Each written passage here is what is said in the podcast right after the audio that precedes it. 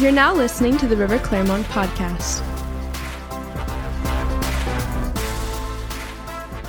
So many things were said that just resonated and to the message that I was going to speak about this morning. And to those of you that may not know me, my name is Pastor Linda Cowels. Praise the Lord. And I'm, as they say, I'm a nobody trying to tell somebody about, trying to tell everybody about somebody who can save anybody. But God has made us somebody. Praise the Lord. Hallelujah. He has made us, glory to God. The scripture says He has made us not only sons, but kings and priests. Amen. And we're going to talk today about prayer, man's approach to God. Amen. We just came out of this awesome time of prayer and fasting. Hallelujah. How many was a part of that? Amen. Hallelujah. Awesome time of prayer and fasting and and I just want to come and just kind of put some icing on the cake and tell you don't stop. Don't stop. You know, sometimes we just do things because the whole church is doing it. But God doesn't want us to stop. He wants this to be a, a daily practice. Glory to God. He wants this to be a weekly thing for you. Glory to God. That you would pray and fast. Amen. And praise. Hallelujah. Glory to God. So many things were said amen, in the praise and worship that just, I was like, Lord God. I was going to sing another song, but then I got up here as I was sitting there. This song came to my mind because I'm like, this is what it's all about. We need to be that sanctuary. We need to be that tabernacle. We need to be that temple. Amen. And it's not just when we come in the house of the Lord. Glory to God. This is every day. Glory to God. And so, how many are victorious today? Amen? Amen. I want to see every hand in the house go up. Hallelujah. If you are victorious today, because who made you victorious? Jesus. Hallelujah. And if you're not victorious, then we tell you, look to Jesus because he won the victory for you. Amen. That you could speak to whatever battle you're going through, whatever addiction you're going through, whatever sickness you're going to, and you can point that thing to Jesus and say, hey, sickness, look to Jesus because he overcame you. Addiction, look to Jesus because he overcame you. Hallelujah. He overcame you, so why am I enslaved to you? Hallelujah. Because he overcame you and he gave me the victory. Hallelujah. So God wants his church to be a victorious church. He desires for you and I. Do you know he desires for us to rule and reign in this life? Some people think it's just when you get to heaven. But it's not just when you get to heaven. He wants us to rule and reign in this life. Amen. Amen. And how many want to rule and reign with him today? Amen. Through first and foremost being born again. Amen. You must be born again.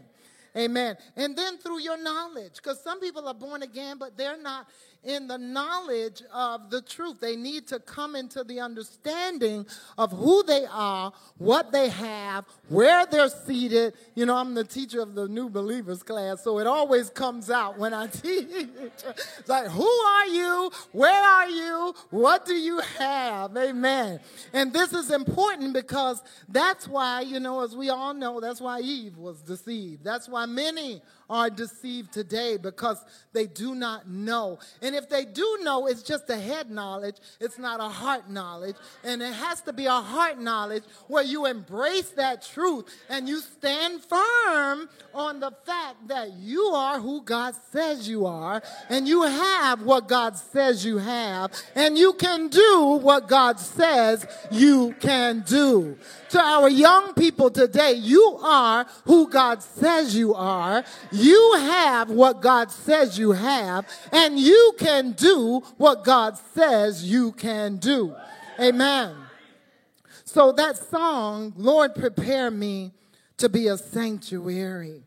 I was going to come up here and say, I enter his gates with thanksgiving in my heart.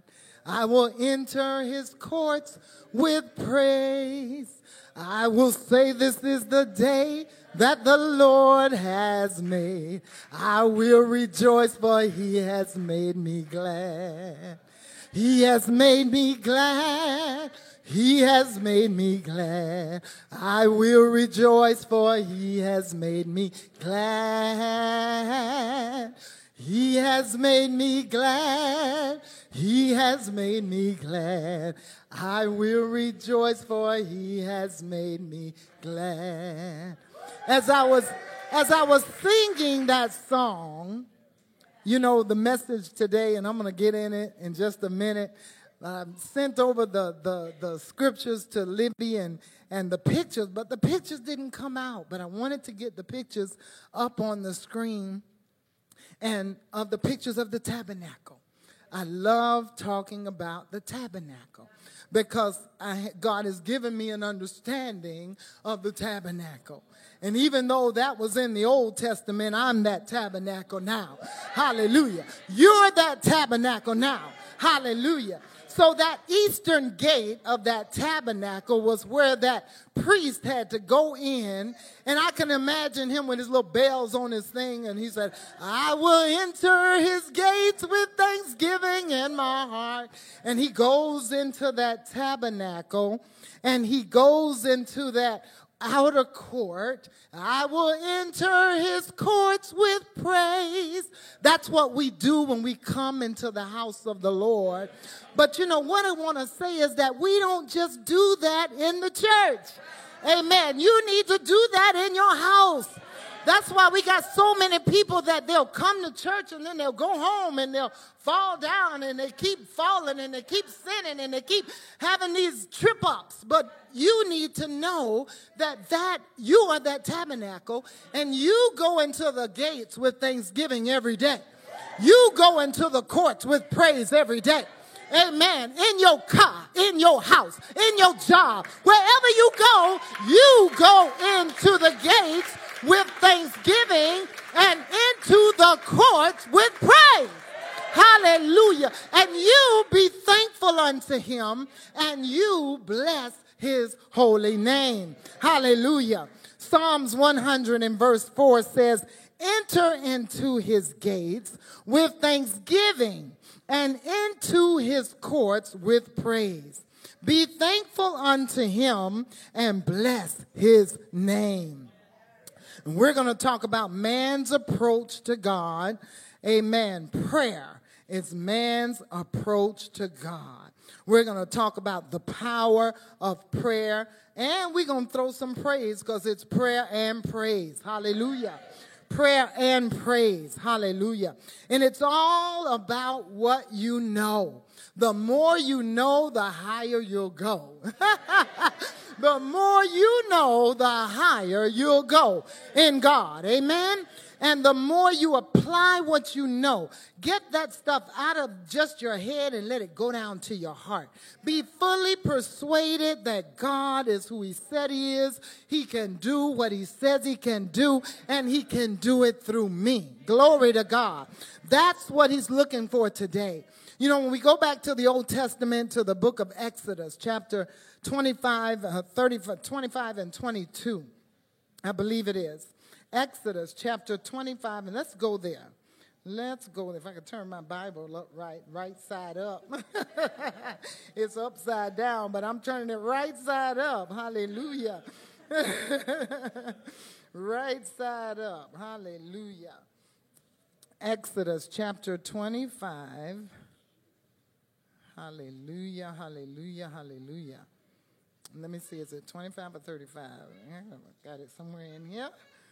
Somewhere, somewhere. Praise the Lord. Hallelujah. Exodus 25 and 22. That's it. All right.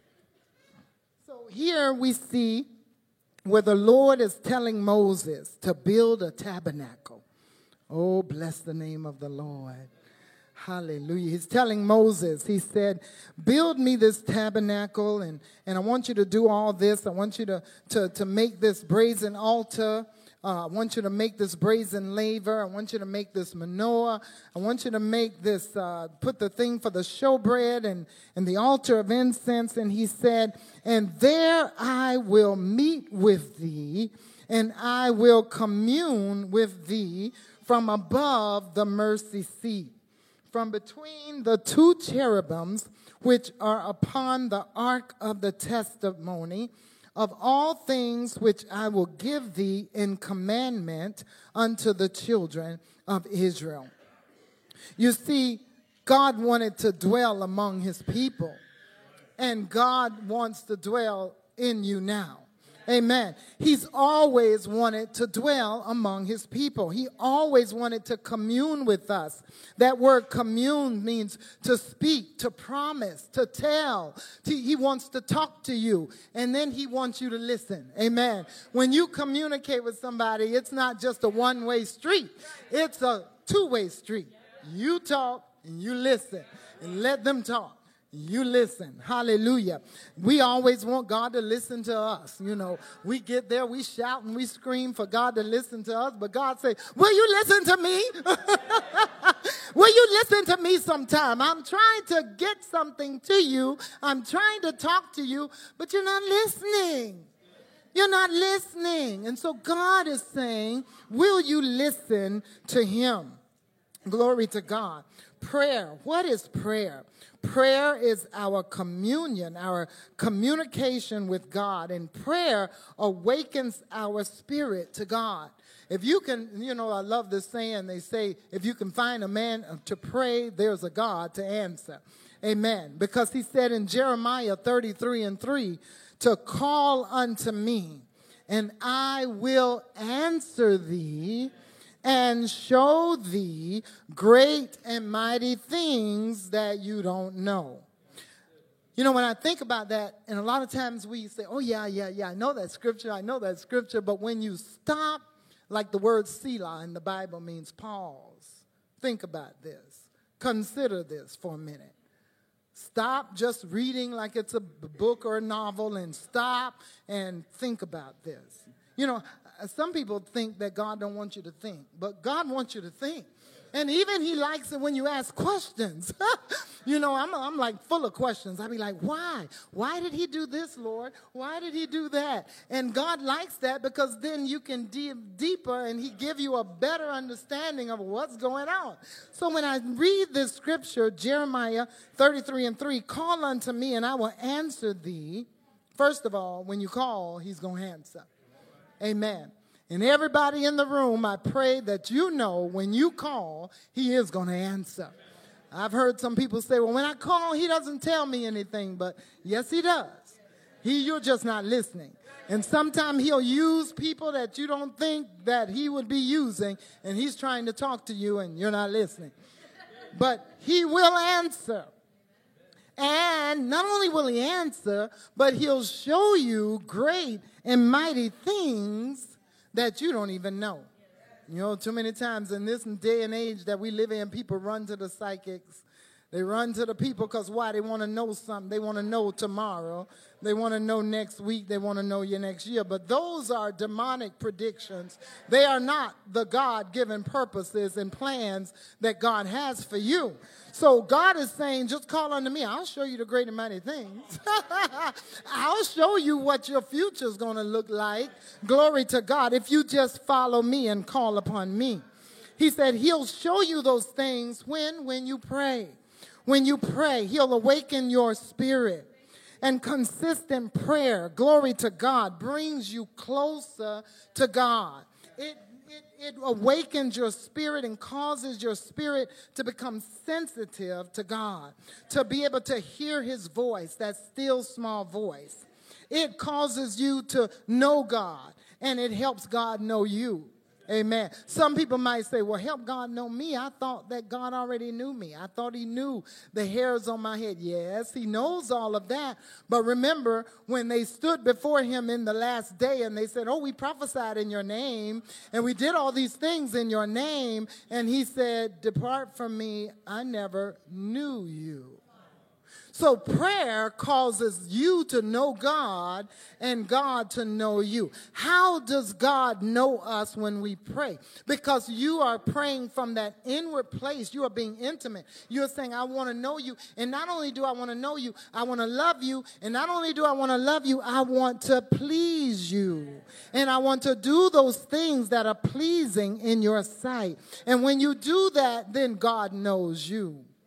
Because, like, I could know somebody, I could know of you, but I don't really know you until I get close to you, till I start talking to you, till I find out what you like and what you don't like. And then I might start doing those things to please you, giving you gifts on your birthday, giving you gifts at Christmas time. And so then we come a little more intimate. There's uh, one sister, we know each other pretty well because we pray together. We, we kind of be together a lot. So they know me, but if they don't take time to spend with me, they don't really know me.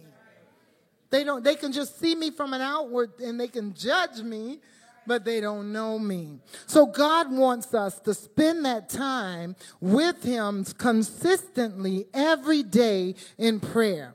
And in the tabernacle, oh, I love the tabernacle.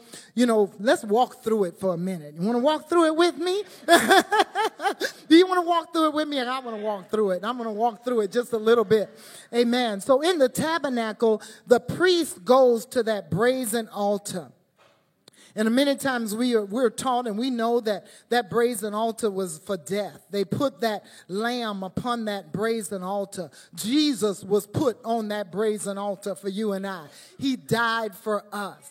But the priest would put that brazen, uh, put that lamb on that brazen altar for the sins of the people. Amen. For the sins of himself and for the sins of the people.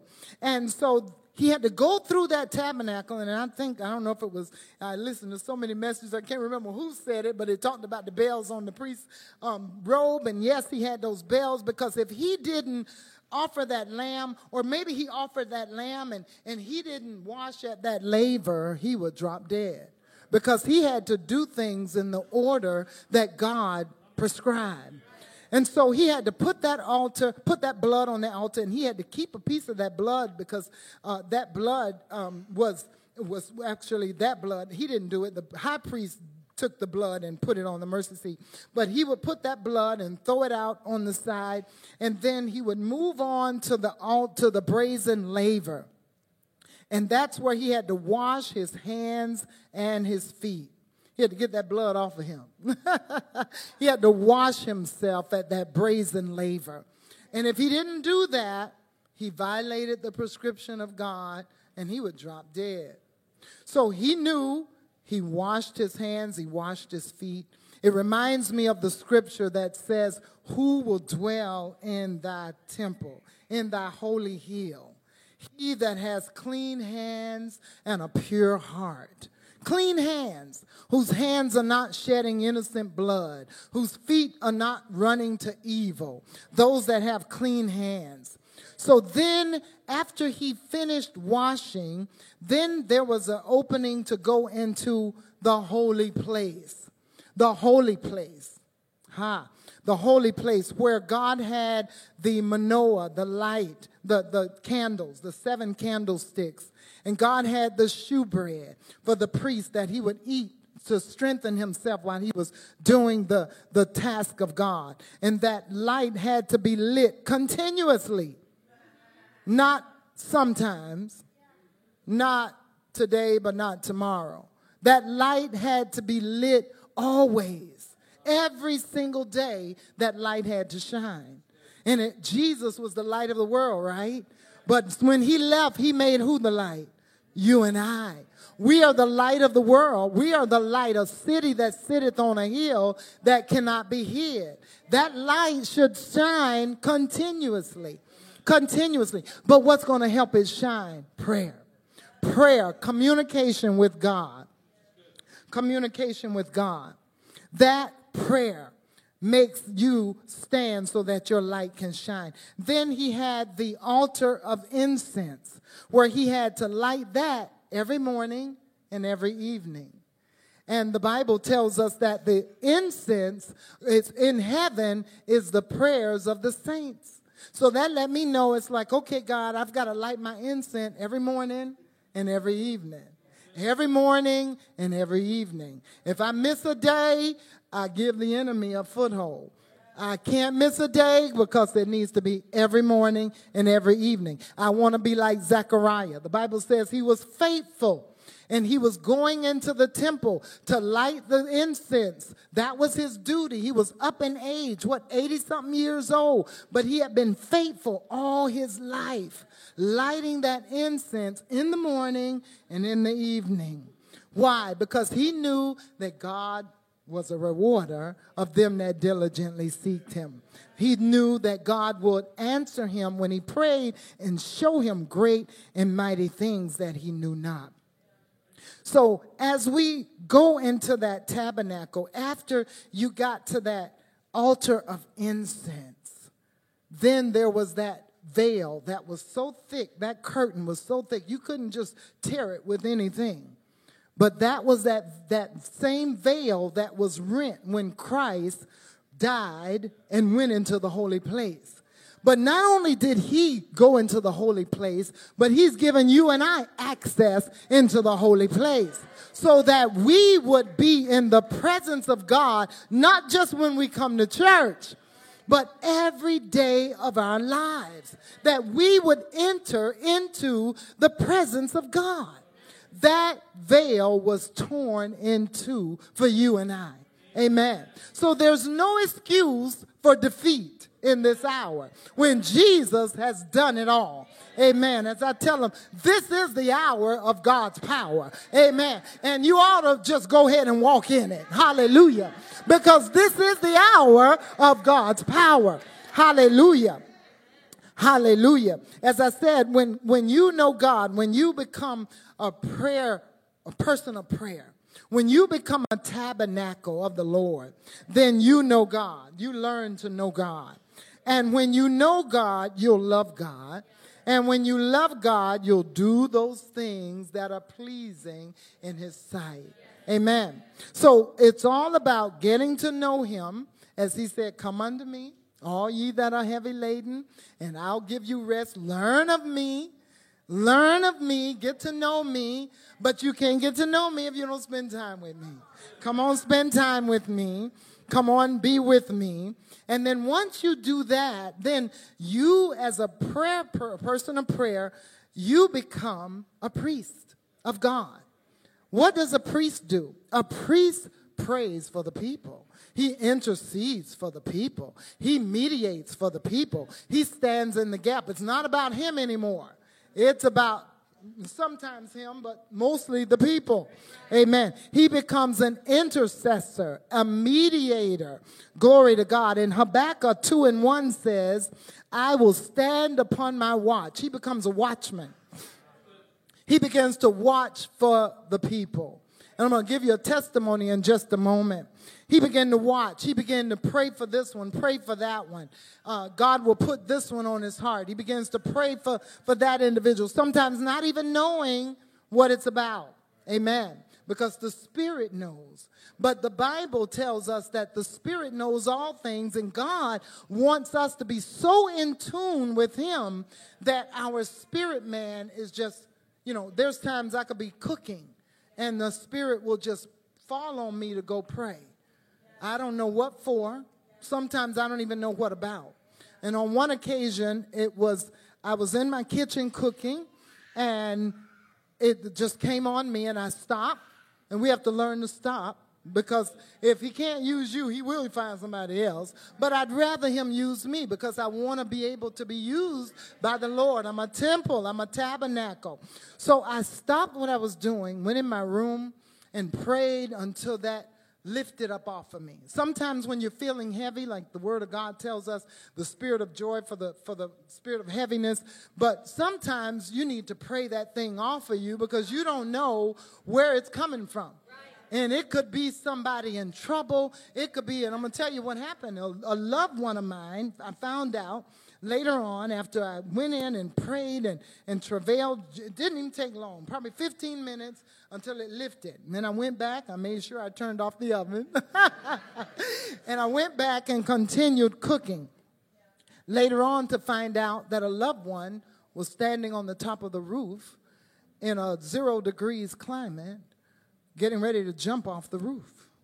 And God sent an angel, a person, to come and get them, take them to their house, put them in a tub of water so that they could live and not die. So, not knowing that that's what was going on at that hour, but God will use you when you pray. When you pray. Glory to God. You become a tabernacle of God for the salvation of souls. Glory to God you become a conduit that somebody can cross over into eternal life because of your prayers. Glory to God. Hebrews 11 and 6 says, He that comes to God must believe, first of all, that He exists. Now, some people just go halfway, but we can't go halfway because the devils believe and tremble, the demons believe and tremble. But there's another part of that verse that says, and they believe that he is a rewarder of them that diligently seek him. That word diligence means constant. It means careful uh, effort, a careful effort, constant, uh, nonstop. Um, you you name it in that realm, as you know, diligence. As we said this morning, the diligent are made rich, not the slothful. The diligent. Amen. The ones that will continue working, work hard, and do what they're supposed to do. They'll be made rich. And the same with those that pray, that diligently pray. So if, if we want to come to Him in daily prayer, we must exercise that diligence must exercise that diligence. There are six types of prayers prayer of repentance, and more than these, but I'm going to bring out six today. Prayer of repentance, and we find that in Psalms 51. Prayer of salvation, as we know John 3:16. Thanksgiving, prayer of thanksgiving, Colossians 4 and 2. Prayer of agreement, Matthews 18, 19 through 20. Prayer of faith, Hebrews 11 and 6, as I just read, and prayer of intercession, 1 Timothy 2 and 1. The first prayer of repentance is, you know, first we got to be reconciled to God before we try to reconcile anybody else. Amen. Too many people trying to reconcile other people and they ain't got reconciled themselves. no, it's the truth. It's the truth. Have you ever seen them? I've seen many that want to reconcile other people and they ain't been reconciled themselves. But what did God tell Je- the, the Lord tell Jesus? The Lord told Jesus, I mean, um, Jesus told Peter, Jesus told Peter in Luke 22, 31 and 32, Simon, Simon, behold, Satan desired to have you that he may sift you as wheat. He said, but I have prayed for you that your faith fail not.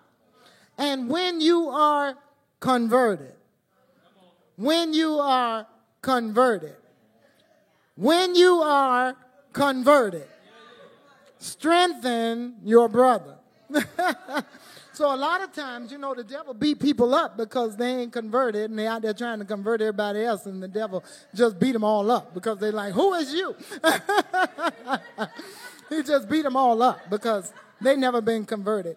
To be converted means to bring over from one belief to another, a change of behavior, and a change of your very nature, being a new creation. I'm a new creature in Christ. Old things are passed away. they are really passed away. Behold, all things are new.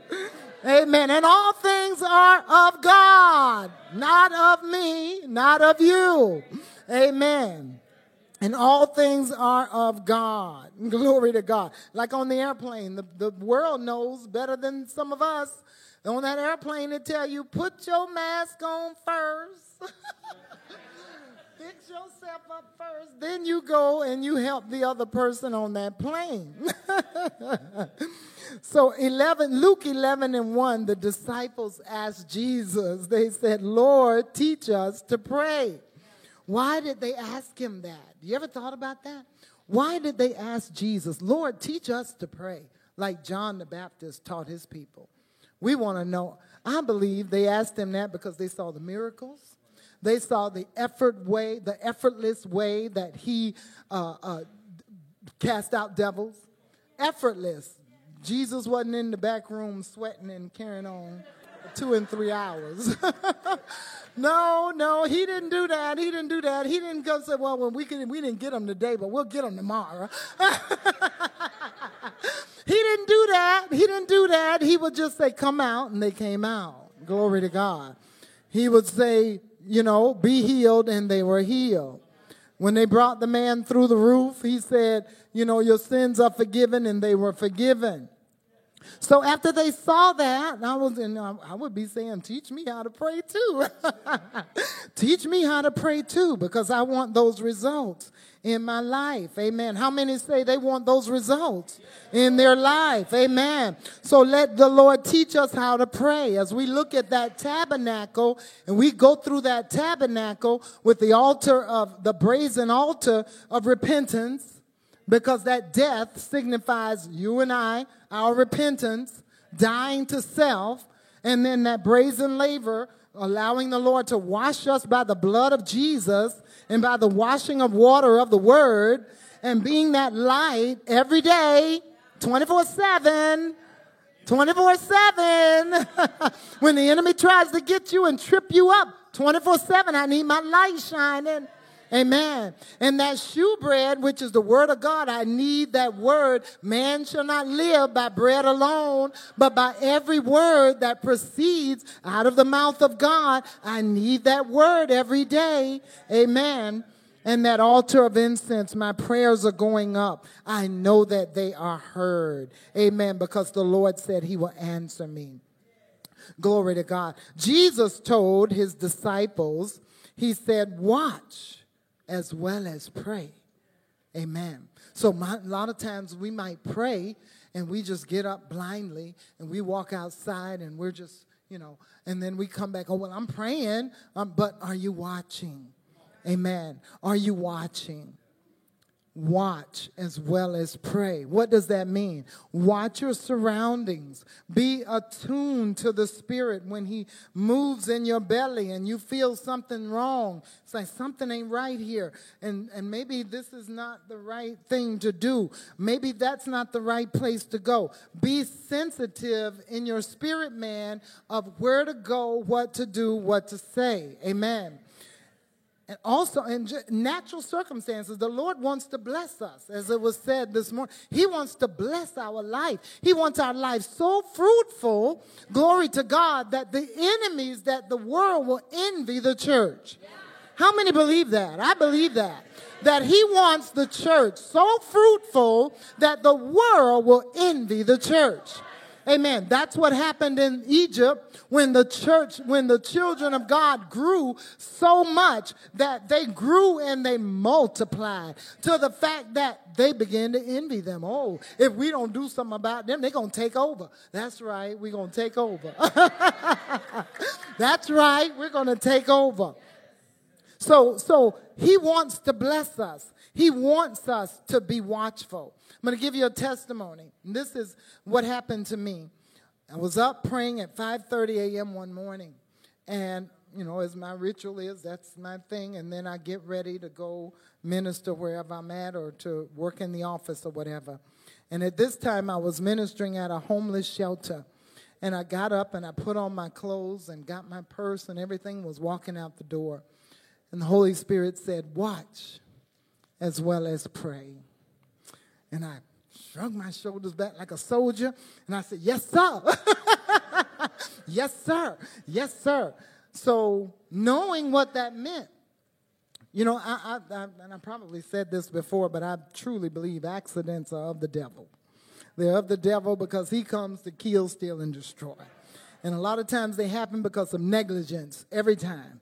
Negligence on somebody's part and you have to be watchful. So I came out of my apartment, lived down at Four Corners in Clermont, and was coming through the apartment complex.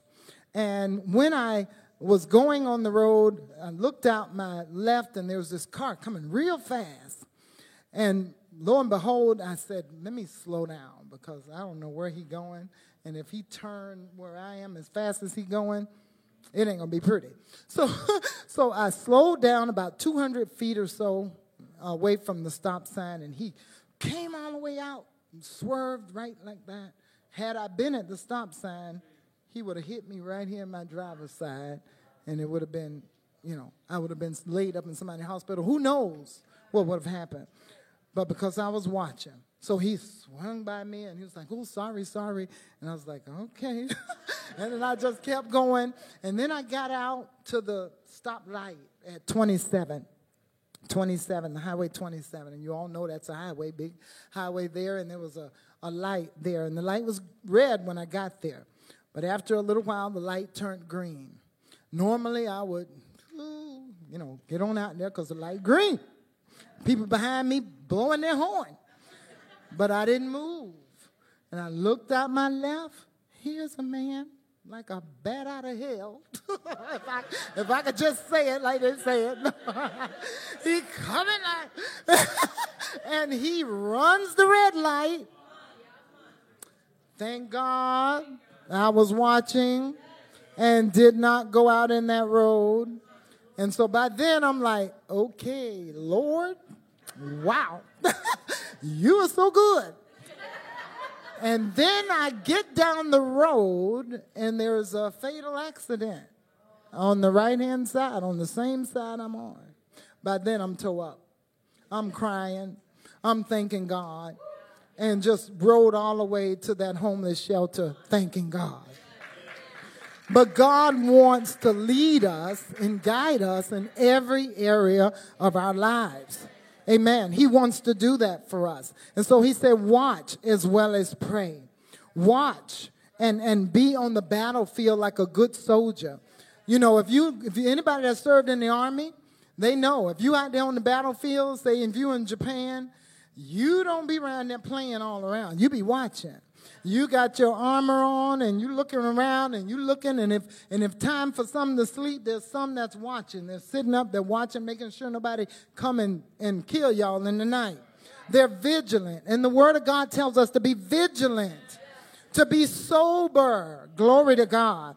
That we might see the, the tactics of the enemy and we might uh, avoid them glory to god the bible says a wise man he sees the trap and he goes around he sees and he, he says, Oh, let me go this way because I see that trap over there.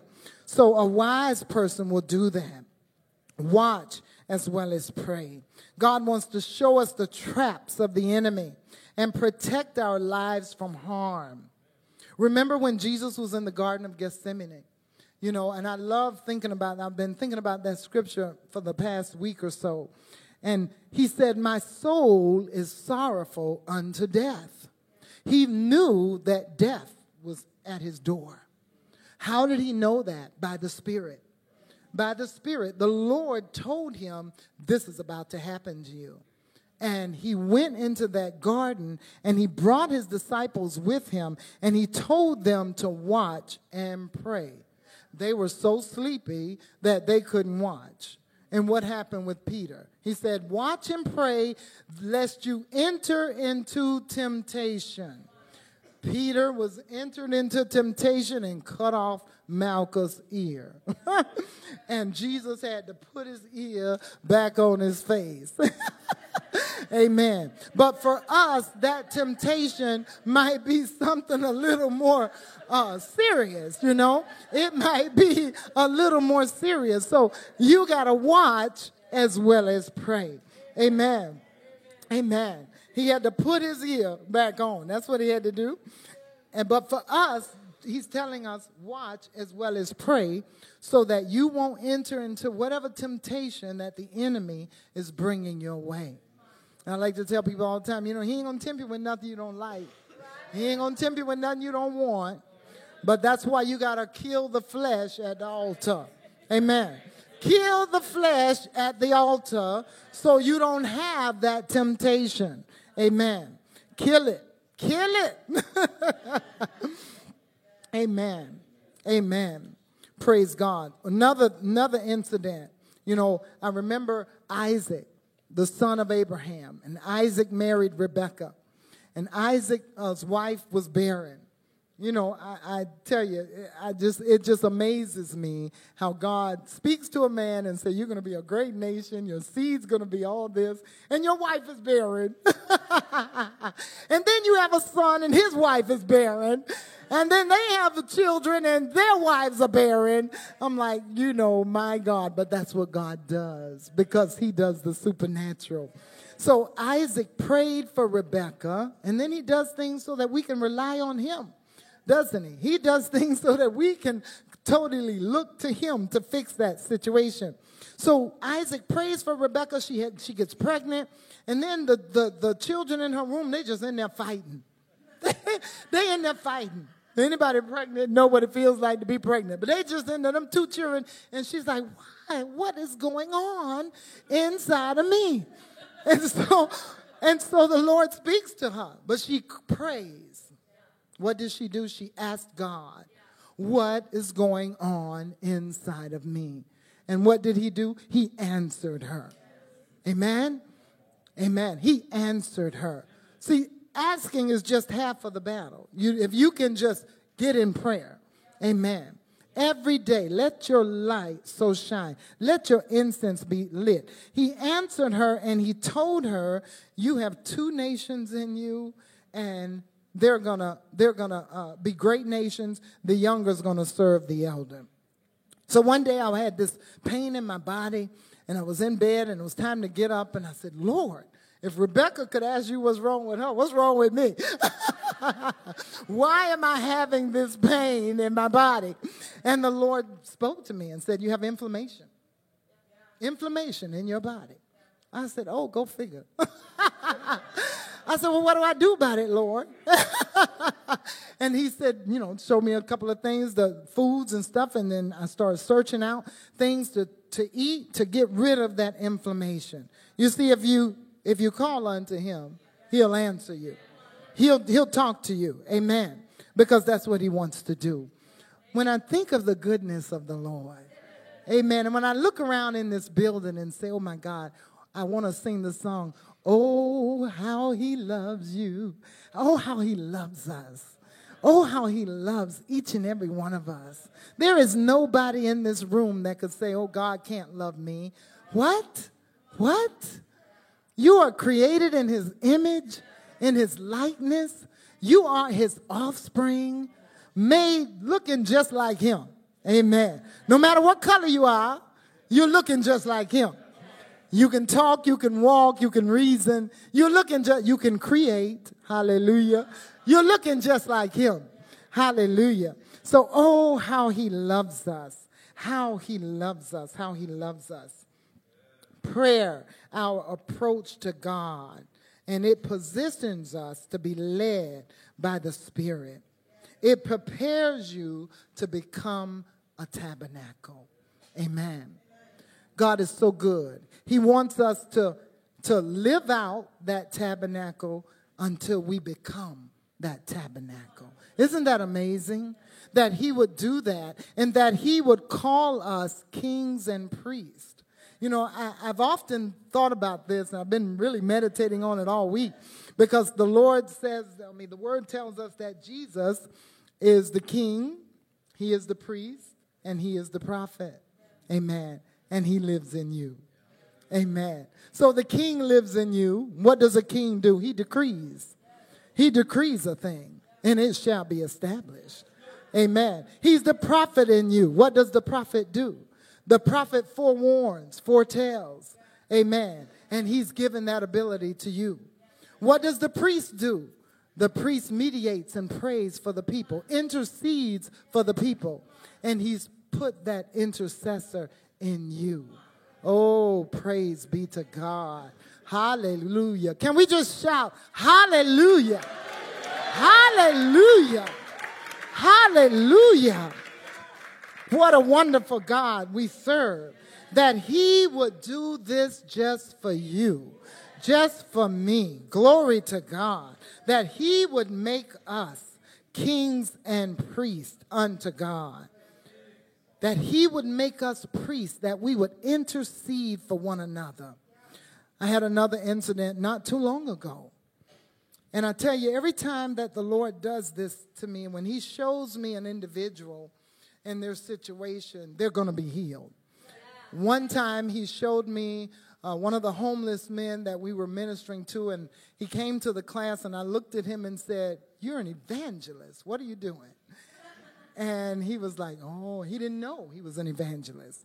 But I saw him, he was an evangelist. And so now he's preaching the gospel. He's a, he's a truck driver and he's preaching the gospel. But what the Lord shows us, he shows us these things. And what the Lord showed me was he had a really bad accident. It busted his spleen, his, he couldn't walk, um, his brain, he was bleeding from his brain. And I had a dream of him. And he was walking upright like nothing ever happened. And we were praying for him. He was walking upright in this dream. And I said, You're going to be okay. You're going to walk again. He called me one day to come pick him up, take him to the doctor, and he came walking out the house like nothing ever happened. Just like nothing ever happened. And then I had this uh, dream of a dear pastor friend of mine. I was in their house and I saw the apostle and I saw someone in a wheelchair. And it looked like the, the wife but they kept changing. It looked like her and it looked like somebody else. And I said, Oh, so I started praying. I didn't know what was going on. I just started praying. Then a little bit later, my daughter said, Well, so and so called me and they told me that their daughter is in a wheelchair. And I was like, Oh my God, that's what I saw. I saw her in that wheelchair but she's going to walk again. And we began to pray for her, and today she's walking. Amen. Today she's walking. Glory to God. And my dear sister knows about this one. Another morning, I woke up, same thing, you know, we do our prayers, and then I'm getting ready and I'm headed out to work. And I've moved over in Leesburg, and when I come out, you know, 27 is right there. And the funny thing about it, I didn't know that this uh, man of God and his wife had moved just a block away. And maybe that was why the Lord was allowing me to pick it up. But when I got to that intersection, this is what the Lord said. These are the verbatim. And you see, God wants to talk to us, whether we here, home, in the car, doesn't matter. So he said, Pastor so and so is sick, nigh, he used the word nigh nigh unto death. And I was like, whoa. And I, I just started talking, and I was like, well, what is Apostle going to do? you know, I'm, I'm not even thinking right to, to pray and stop that at first. But so I said, oh, and then my mind goes, well, you know, he always takes care of everything anyway. He cooks, he cleans, he does everything. And I'm like, but no, wait a minute. I had to catch myself. I said, no, I've got to pray for her. I got to pray for her. So I brought her, her name back to our prayer call. And God is so good. Oh, God is so good. And we brought her name back to our prayer call. And I told the ladies on that prayer call, I said, I want this prayer call to be a prayer call. When people bring a prayer request to this prayer call, something's going to happen. Amen. We're not just praying to be praying, but we're praying to a God who hears us and answers us. Glory be to God. I said, when they come to this prayer call, something's going to happen. So we prayed for her. It wasn't even a week. And I called. And when I called, this woman was at fourth stage bone cancer. Fourth stage bone cancer. And in a week, she had gone down to 1%. 1% to the point that she was due to get a bone transplant, a bone marrow transplant, and the doctors asked her, Do you still want it? Do you still want it? Because you're at 1%. And she said, Yes, I want it because I want this eradicated out of my bone marrow. And so she got it. She came home. She was on a walker at first, but she's walking. She's good. She's strong. And God has raised her up. The power of prayer. The power of prayer. The power of prayer. I have a sister whose husband wasn't saved. And you know, and I said, Lord God, let, us get this over to the church. When God word says something, you can, you can bank on it. As they say, you could take it to the bank. Amen. The scripture says that the unbeliever, if he's pleased to dwell with you, if you're with an unbeliever, that as long as he's pleased to dwell with you, the scripture says that the unbeliever is sanctified by the wife.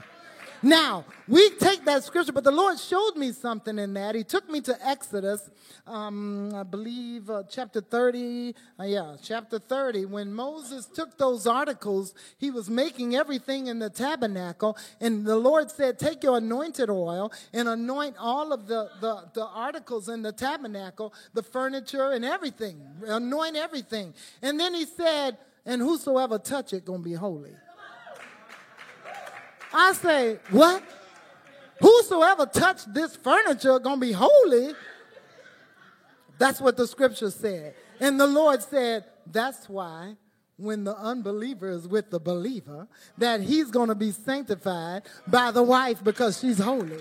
She's a vessel, she's a tabernacle, she's my servant, she's my child. So I just, and when that revelation came, you see, it's all about what you know. I'm gonna tell you, you, you, uh, the more you know, the higher you go. Um, that's the truth. It's all about what you know. When you know the truth, the Bible says the truth will make you free, will set you free. But it's not until you know it. So when the Lord gave me that revelation, I brought it back to the prayer call and I said, you know what? It's a done deal. I said, don't even worry about it. I said, your husband gonna be saved. I said, and and and and God's gonna make him, he gonna start praying with you and just as sure as my name Linda, the man, the man went to his wife and said, honey, can we start praying together? I said, glory to God. glory to God. Glory. And this man was a Jehovah Witness. But I told her, I said, you can bank on, take it to the bank because God said so. God said if, if he if the furniture, the furniture could be holy, if somebody touch it, it's holy. If somebody touch it, no, go study your Bible, go to Exodus chapter 30, and you'll see, and he said, and whatsoever touch it will be holy. I said, oh my God. Oh my God. That's why, that's why we can't be unequally yoked with unbelievers. Because, you know, when they touch you, they get holy. oh, Jesus. when they touch you, they get sanctified. My goodness gracious.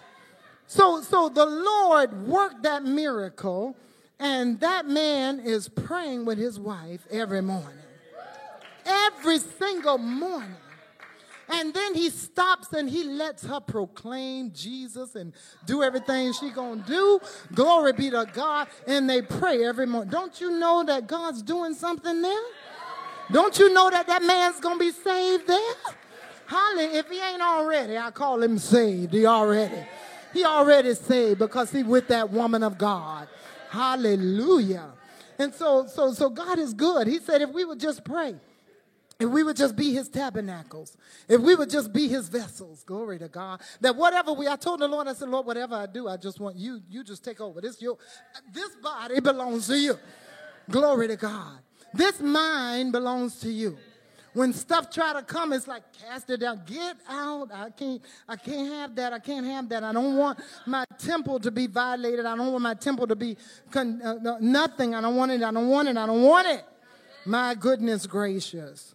So God has made you and I the tabernacles that he would dwell in. He said, Make me a tabernacle so that I might dwell among my people. Imagine that. He said, Brother Joe, I want to make you a tabernacle so I can dwell among my people. So when two or three of us are gathered together, there he is in the midst. Amen. That I may dwell among my people. And then all of you make up my tabernacle. All collectively, you make up his tabernacle. And he's dwelling among his people. Glory be to God. He's dwelling here in this place. Glory be to God. In Psalms 24, let's go to Psalms 24 if you would. If you have your Bibles, amen. Psalms 24, verse 3 through 5. Oh, praise the name of the Lord. 24, verse 3 through 5. Psalms, Psalms. I'm over here what am I doing? In Job. oh, Lord, help me. Psalms 24, Psalms 24. Who shall ascend into the hill of the Lord? Or who shall stand in his holy place? Does that sound familiar? the holy place, in the temple, the holy place. Amen. Who shall stand in his holy place? You see, the priests were the one that were standing in the holy place. And you and I have been called a royal priesthood, a holy nation a peculiar people, that we not only show forth the praises of Him that have brought us out of darkness, but we live this life. Amen. We live this life. Glory to God. But we are the ones that he wants to stand in that holy place. Glory to God. I want you to just see yourself as that priest. When you you know when you when you see yourself as something sometimes it causes you to let me step up a little bit. Let me let me walk into that that i'm looking at right now. And that's what the lord wants to do. He wants us to walk in that that we see. Glory to god. That holy place where the priest who was holy who had to offer up the sacrifice for himself and the people he wants us to be standing in that holy place. Glory to God. Standing in that holy place. And then the prayers of the righteous also gives us the ability to enter into the holies of holies. Yes, sir. Let's go to Hebrews. Glory to God, chapter 10. Hebrews chapter 10.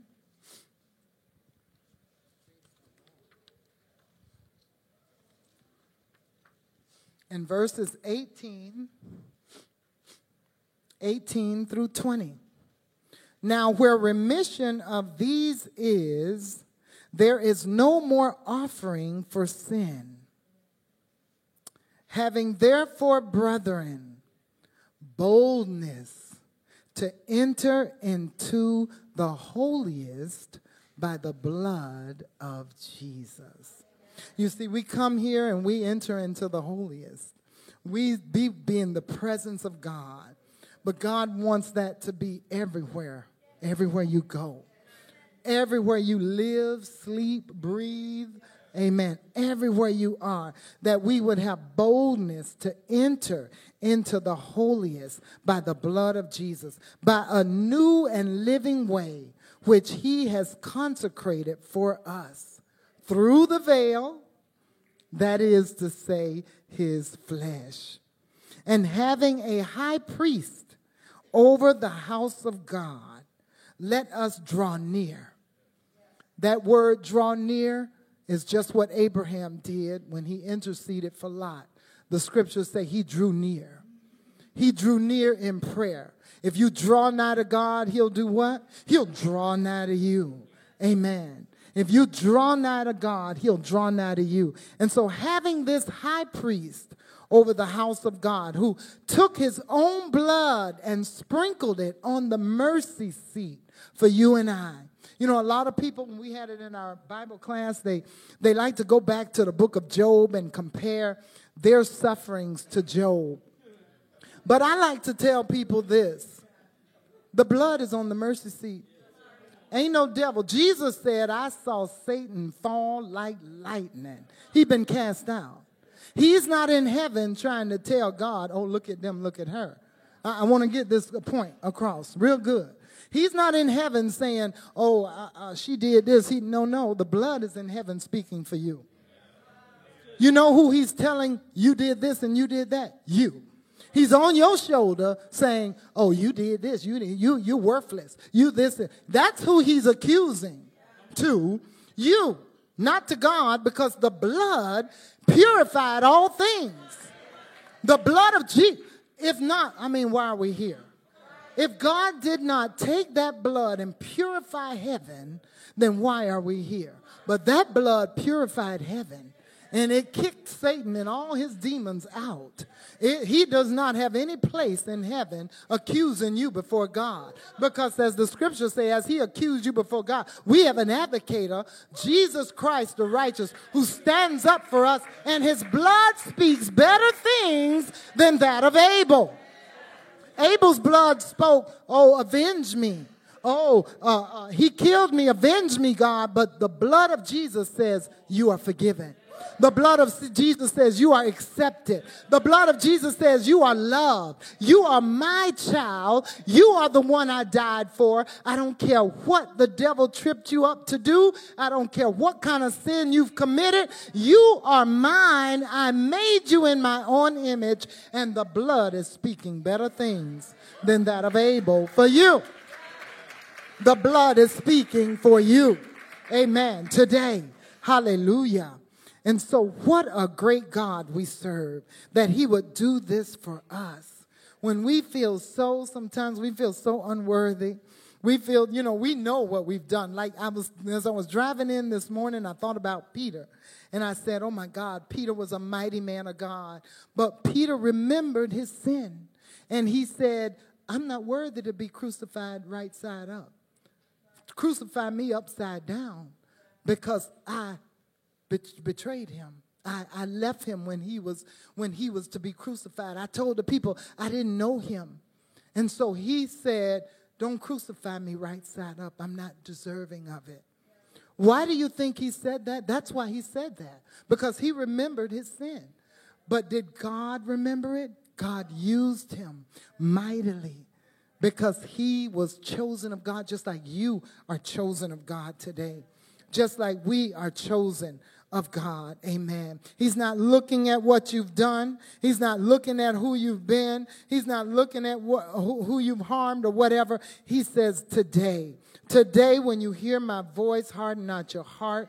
I want to make you a tabernacle for me to dwell in. I want to make you a vessel that I can honor, that I can use, that you can be my kings, my priests, and my prophets in this hour. Revelations chapter 8, 5. I'm sorry. Revelations, my last scripture, Revelation chapter 5. Praise the Lord. Revelations chapter 5. Oh, bless the name of Jesus. He's so wonderful. And he's done such great things for us. Oh, praise be to God. I don't believe that we're even walking in the half of, of what he wants us to walk in because he's done such great things for us.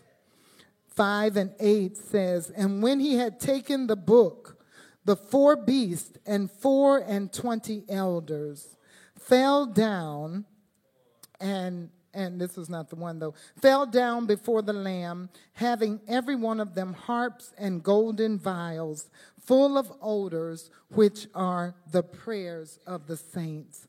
That's telling us about those prayers that go up to God, that they go up as incense to God, and God has put them in his bowl. But I believe this must be, uh, uh, is it eight and or one and, let me find it.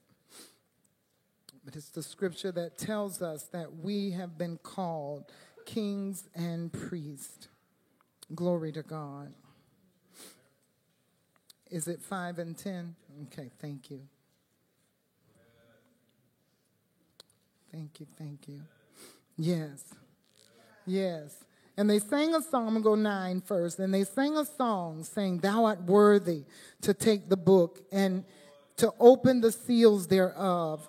For thou wast slain and hast redeemed us to God by thy blood out of every kindred and tongue and people and nation. Hallelujah. And has made us unto our God kings and priests.